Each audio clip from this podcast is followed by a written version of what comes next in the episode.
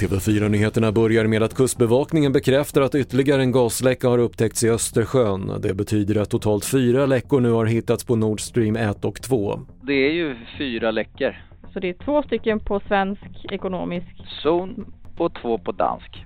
Varför förvirring skett kan bero på att en fjärde läcka upptäcks mellan de redan tre befintliga läckorna. Det rapporterade Kajsa Lekander. Orkanen Ian har orsakat extremt höga vattennivåer i Florida med stora skador och strömavbrott för över 2 miljoner människor. Enligt delstatens guvernör är översvämningarna i sydvästra Florida de högsta någonsin.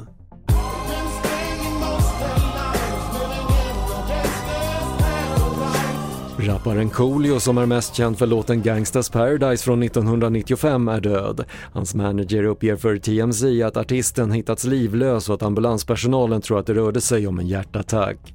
Coolio blev 59 år. Fler nyheter hittar du på tv4.se. Jag heter Patrik Lindström.